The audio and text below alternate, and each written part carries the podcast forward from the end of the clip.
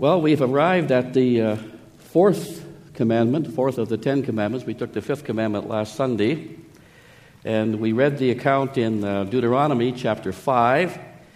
And uh, you might want to have your Bibles open to uh, Exodus chapter 20, because that's basically the passage that we will be looking at. I guess when it comes to the, to the Sabbath day, we have a whole lot of questions. Uh, what does the Sabbath mean? Does the Sabbath, do the Sabbath regulations that pertain to Israel also pertain to the New Testament church? How come we worship on the first day of the week, not on the seventh day of the week? Uh, what should we do on Sunday? What should we not do on Sunday? Are there any rules? Uh, one of my favorite authors is uh, Albert Mohler, president of Southern Baptist Seminary in Louisville. And his uh, commentary on the commandments is called Words from the Fire, and he gives it a true account of what happened to him when he was 16 years old. I can remember one of my first times experiencing acute moral ambiguity. It occurred in relation to Sunday afternoon and my car. I was 16 years old, had my first car, it was a mean machine, the 1964 Ford Fairlane, black, red vinyl interior, an air conditioner that didn't work, but looked good hanging from underneath the dash. This Fairlane was the object of my almost complete fascination. One Sunday afternoon, I, as I washed my car, an act, an act of spiritual devotion to the car, my mother observed this and went into a mother moment. Every 16 year old boy knows what this looks like. Mom came out of the house with a look of absolute moral, theological, and almost divine indignation on her face. What are you doing? I'm washing my car. Don't you know it is Sunday? she asked. In fact, I did know it was Sunday. You're breaking the Sabbath commandment, she continued. To be honest, given my idolatrous love affair with my car, it was the second commandment, not the fourth, that I was in such great danger of breaking. I remember standing there with a half washed car, half soaped and half not, and wondering what in the world I had done to deserve this matriarchal moral onslaught.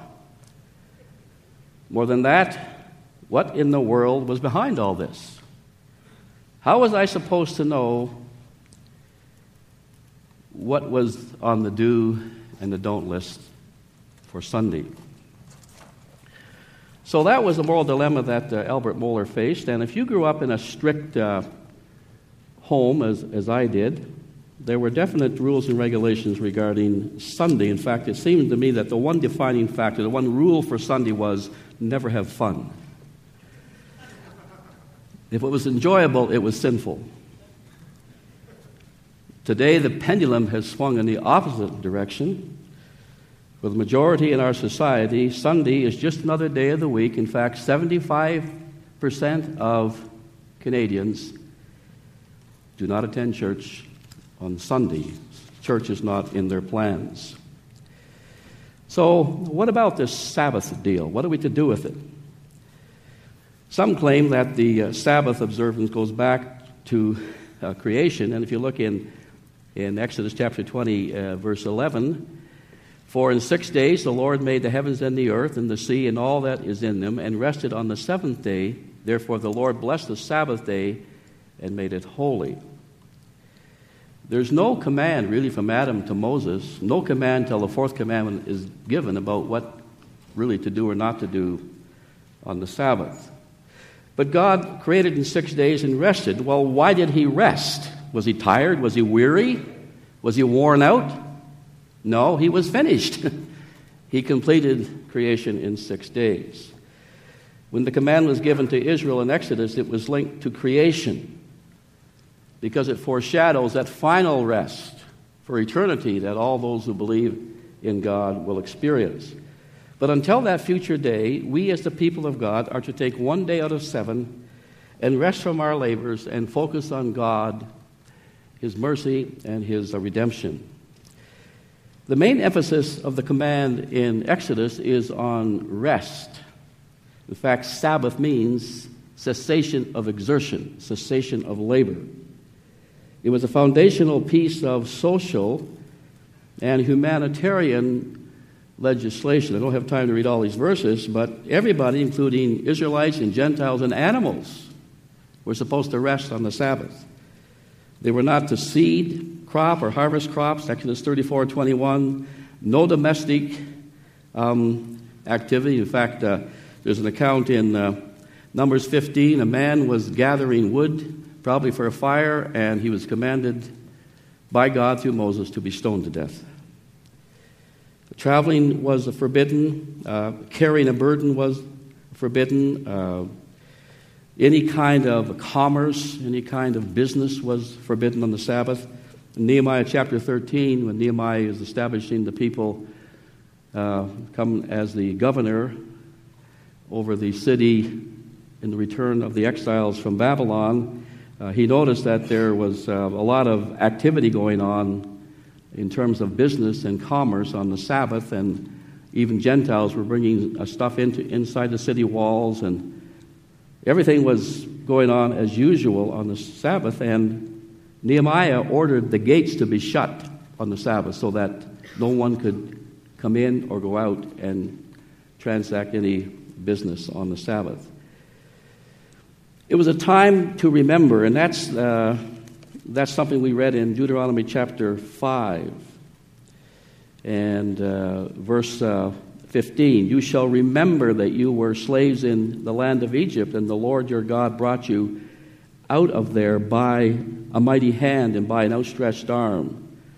Therefore, the Lord your God commanded you to observe the Sabbath. They were slaves in Egypt for 400 years, and I would imagine the slaves, they had no days off, they had no rest. And after 400 years, God liberated them and now they are to take a break from the routine of work, one day a week to remember the great deliverance that God brought about with his mighty acts. So it was a time to remember. It was a time, it was a special sign uh, from God to Israel, uh, indicating his special covenant relationship with them. And in Exodus chapter 31, uh, this is pointed out. Exodus 31, verse 12. Um, the Lord spoke to Moses, saying, You shall surely observe my Sabbath, for this is a sign between me and you throughout your generations, that you may know that I am the Lord who sanctifies you. Therefore, you are to observe the Sabbath, for it is holy to you. Everyone who profanes it shall surely be put to death. What happened if everybody who doesn't attend church every week is well, we don't want to think about that, do we? Therefore, you are to observe the Sabbath, for it is holy to you. Everyone who profanes it shall be put to death. For six days work may be done. On the seventh day there is a Sabbath of complete rest, holy to the Lord. And the sons of Israel shall observe the Sabbath to celebrate the Sabbath throughout their generations. So it was a special sign between uh, Israel and God. In Old Testament times, they were God's chosen people, and his revelation was given to the Jews and to no other nation.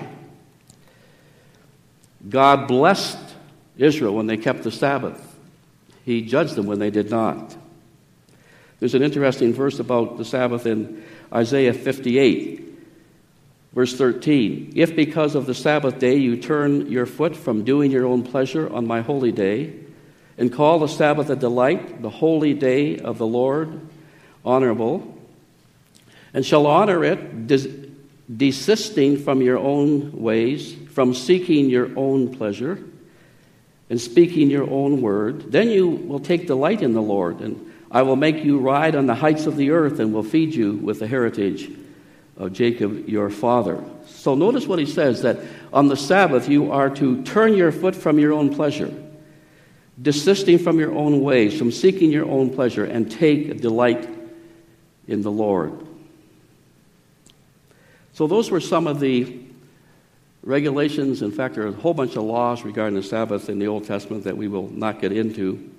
But God promised to bless the nation if they kept the Sabbath and to delight in Him, to focus on Him one day a week.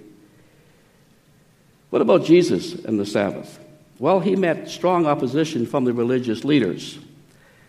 They saw him as violating the Sabbath because he healed on the Sabbath. You shouldn't do that. You should never heal on, on the Sabbath day, they thought. The Pharisees uh, were exhibit A as to how not to observe the Sabbath. We get to uh, Matthew's Gospel, chapter 12, and uh, one of the um, examples of, God, of uh, Jesus healing on the Sabbath day and the trouble he got into. Now, really being Lord, he was not really in trouble, but the Pharisees thought he was. Matthew chapter 12 and verse uh, 10 there was a young man with a withered hand, and they questioned him, saying, Is it lawful to heal on the Sabbath? In order that they might accuse him. He said to them, What man shall there be among you who shall have one sheep if it falls into a pit on the Sabbath? Will he not take hold of it and lift it up? And they don't answer that because, yes, they would. They would rescue an animal on the Sabbath day. But Jesus goes on and says, Oh, how much more value, value then is a man than a sheep? So then, it is lawful to do good on the Sabbath. Then he turned to the man, Stretch out your hand. And he stretched it out and was restored to normal like the other. But the Pharisees went out and counseled together against him as to how they might uh, destroy him. The same account is found in another uh, section in the Mark's Gospel, chapter 2. Uh, Mohler says that uh, the, the Pharisees were often observed as a religious traffic cops waiting and wanting to write tickets about Sabbath breaking. Christ reminded them in this same context that uh, he was Lord of the Sabbath. He made the Sabbath. You can't tell Jesus what to do and what not to do on the Sabbath day because he created the Sabbath. And he says that the Sabbath day was made for man, not man for the Sabbath. In other words, man is not to be burdened with a bunch of heavy rules on the Sabbath. What happened over the years was that the Sabbath had become an intolerable burden to the people, not because of Scripture, but because of the additions to Scripture put on them by the Pharisees. For example, carrying a burden was forbidden. Well, what's carrying a burden? Well, the Pharisee says picking up a child or lifting anything heavier than a dried fig. That's carrying a burden. That's not biblical, that's Pharisees. If a person was in one place and stretched out his hand, he stretched out his hand with a piece of fruit in the hand, and when he did this, the Sabbath day arrived, he was to drop the fruit. Otherwise, he was working on the Sabbath. Travel was forbidden. Uh, well, how far do you travel? Well, the rabbi said 2,000 cubits, that's about 1,000 yards. What about labor? Now, women, listen carefully to this one. Women were forbidden from gazing into a mirror if because if they found the white hair and plucked it out, that's working on the Sabbath day. I, Carol, did you uh, pluck out any gray hair? No, you didn't. Okay, good. You're okay. okay. If a radish was dipped in salt and left too long, that was pickling. I mean, it was a, it was, and there's a lot more here. It was a deplorable state of affairs. How could anybody probably know all this extra, uh, stringent rules that the Pharisees had piled on. So the, the, the Sabbath was desecrated in two major ways outright neglect and lack of interest, like in our culture, no time for God, or meticulous observance that had nothing to do with worship rigid rules and regulations that created a legalistic mindset. And so worship became external, not from the heart. Legalism had murdered the Sabbath under the Pharisees. Well, we're told in Romans 6:14 that you are not under law but under grace. And does this mean that we are not to concern ourselves with any of the commandments? That we are to scrap all of them because the commandments are law. And we are to live by love and forget the law. I'm sure Paul didn't mean this because in Romans 13, 8 to 10, he talks about loving our neighbor. Then he defines what that love is. In other words, how do you know if you're doing a loving thing unless you have some parameters, some regulations to, to define what, what love is? Uh, love is not just whatever I feel like doing. If I feel like something is love, it is love. No, it, it doesn't work that way. In our culture, it works that way, but, but not according to the Bible. So, Romans chapter 13 owe nothing to anyone except to love one another, for he who loves his neighbor has fulfilled the law. So, what does that mean? How do I love my neighbor? Well, you shall not commit adultery, you shall not murder, you shall not steal, you shall not. Oh, well, that's law. But see, the law defines what the loving thing to do is or not do is. Love does no wrong to its neighbor, for love is a fulfillment of the law. Our culture have, has no standard, has no absolute laws. It is forever talking about love. It doesn't know what love is. Love becomes my personal feelings and passions and urges and desires. But that's got our culture into all kinds of problems. As Christians, our focus is not to be on law but on Christ. In fact, in Romans 10:14, Christ is the end of the law for righteousness to everyone who believes. See, people thought if I observe the law, I will become righteous and God will accept me. If I do good works and obey all these rules that either come from the Bible or that I've added to the Bible, that I can be saved by keeping the law. But that's not what the Bible teaches. No one receive salvation by keeping the law.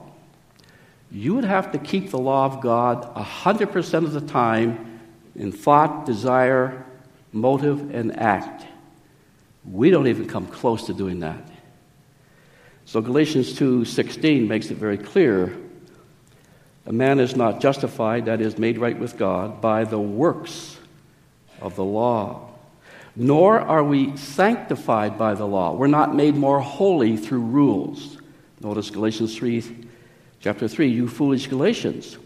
Who has bewitched you, before whose eyes Jesus Christ was publicly portrayed as crucified? Uh, are you so foolish, having become, having begun by the Spirit? In other words, you were saved by the work of the Holy Spirit. Are you now made perfect, or being perfected? By the flesh, by your efforts to keep the law. No, you were saved by faith, you live by faith. If we try to make ourselves more holy by keeping laws, one or two things result utter frustration and a sense of complete failure, because we don't keep the law, or pride thinking we have kept the law. And focusing on the law, the commandments or other laws, diverts our attention away from Jesus and reliance upon the Holy Spirit. So to place the law front and center in the Christian life is a grave mistake. We fulfill the law by seeking the strength of the Holy Spirit to live in honor of Jesus. The law of the Spirit of life, uh, Romans 8, has set you free from the law of sin and death, for what the law could not do, weak in the flesh. God did, sending his own Son in the likeness of sinful flesh, in order that the requirements of the law, they're not done away with, the requirements of the law might be fulfilled in you who keep rules? No, who walk by the Holy Spirit.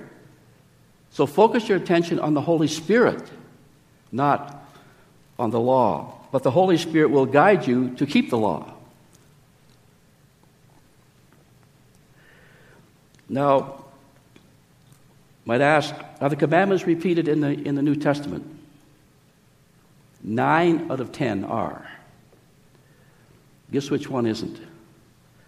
The Sabbath. The Sabbath. Some people call Sunday the Christian Sabbath. I think, I don't like that phrase, Christian Sabbath. For it gives the impression that the laws that govern the Old Testament Sabbath are still in vogue, still in play for Sunday, and they're not. Otherwise, we'd all be dead. You break the Sabbath, you die, and we're here. The designation to those who call Christian, uh, Sunday the Christian Sabbath is Sabbatarianism. And that has resulted in a good deal of legalism, as Mohler found out when he was washing his car. The other extreme, which is where our culture is at, is antinomianism, which means anti nomos against the law. In other words, I'll do what I want any day of the week, including Sunday. Why do we worship Sunday? Because Jesus rose the first day of the week. That's in all the Gospels. Matthew, Mark, Luke, and John all say that. We gather as redeemed people to celebrate this great fact. You know what? Every Sunday is Resurrection Sunday for Christians. You know what? Every day is resurrection focus for Christians because we only have forgiveness of sins according to 1 Corinthians 15 because Jesus rose from the dead. The, the, uh, the Didache, which was a first century worship manual written about 100 AD, said this On the Lord's Day, which is Sunday, come together, break bread, and hold the Eucharist. So the early church began to observe worship the first day of the week. Now, you will find no command in the New Testament to change from Saturday to Sunday. And I would think that the Jews had difficulty making that switch from the Sabbath, the seventh day, to the first day of the week. In fact, Paul often preached in synagogues because that's where the people were. But in Acts 20, we read about the people coming together the first day of the week. In 1 Corinthians 16, verse 2, we are to bring our offerings to the Lord the first day of the week. Uh, Ignatius, writing at 110 AD, so this is just shortly after the completion of the book of Revelation, states that Christians have come to a new hope, no longer living for the Sabbath, but for the Lord's Day. Now, it's not that we can only worship on Sunday. In fact, life is to be worshiped for the Christian, all of, all of life. But we come aside from our daily labors to focus on our great and glorious God who has rescued us and redeemed us. We know how busy and hectic life can be. And when other things shove God aside, when we are so busy, we just have no time for God or church or listening to the Word on Sunday, we will start to pay a price in our spiritual lives. Well, I know what you're, what you're waiting for. What is permissible and what is not permissible on Sunday in terms of activities? Well, get your, get your pens out. I have a list of rules. No, I don't. No, I don't. I don't have a list of rules. Um, we don't have detailed instruction laid down in the New Testament about what to do or not do on Sunday. But what we have is a, a warning, and I'll, i believe that Sunday ought to be different, and I'll explain in a minute or two why it ought to be different. But, but listen, listen to uh, to these words Colossians chapter 2, verse 16. Let no one act as your judge in regard to food or drink or in respect to festival or a new moon or a Sabbath day. Mm. Things which are a mere shadow of what is to come, but the substance belongs to Christ. And up in verse 20, if you have died with Christ, to the elemental principles of the world, Why, as if you were still living in the world, do you submit yourself to decrees such as do not handle, do not taste, do not touch? Rules, rules, rules. And we're told in verse 23 that uh, these have the appearance of wisdom in self made religion and self abasement, but are of no value against fleshly indulgence. Well, I still haven't told you why Sunday ought to be different. Listen up. Here we are. I believe that we need to come together consistently, regularly, as the people of God for worship and for ministry to one another. Hebrews chapter 10, verse 23 is pretty, pretty clear here. Let us hold fast the confession of our hope without wavering, for he has promised is faithful. Let us consider how to stimulate one another to love and good deeds, not forsaking our own assembly together, as is the habit of some, but encouraging one another, and all the more as you see the day drawing near. So we gather as the people of God to worship, to praise, as we've done this morning, to give, 1 Corinthians 16, 1 and 2 makes it very clear that the people gathered and they gave money the first day of the week. That was the vital part of worship. Kent Hughes says, We hear God's word, are instructed in truths immemorial. We learn how to love God. We learn to live under his ethic. We give, we fellowship, we depart for service.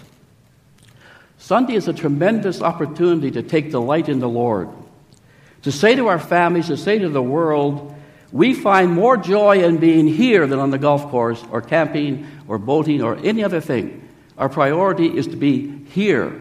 There's more joy in that than other things.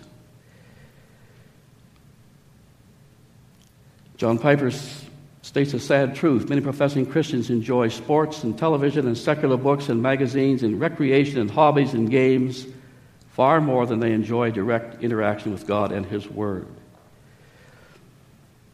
Let me remind you that whatever we establish in terms of our own conduct and behavior on Sunday, and by the way, we are not to set rules for one another. We are not.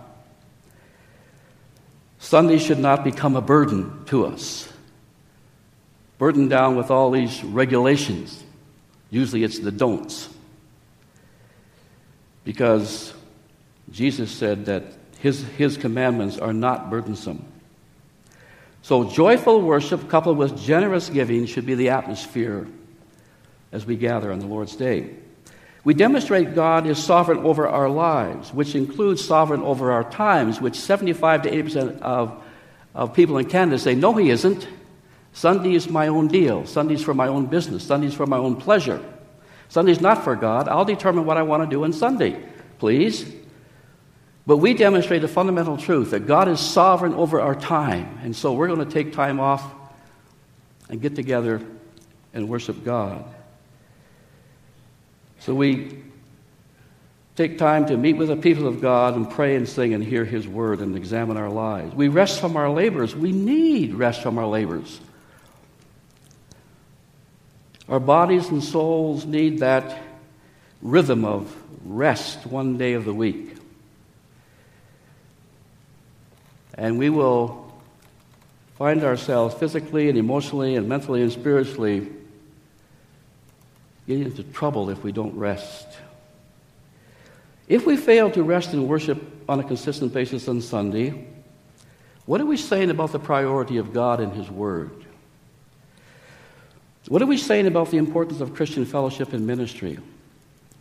What message are we giving to our children about the importance of God, the church, and service? Then we gather to remember our gracious deliverance from sin to the death of Christ on the cross. Remember how in Deuteronomy 5 it pointed out that you are to remember your deliverance from Egypt. Sunday is a good time to remember our deliverance from sin as we talk about the cross and sing about the cross.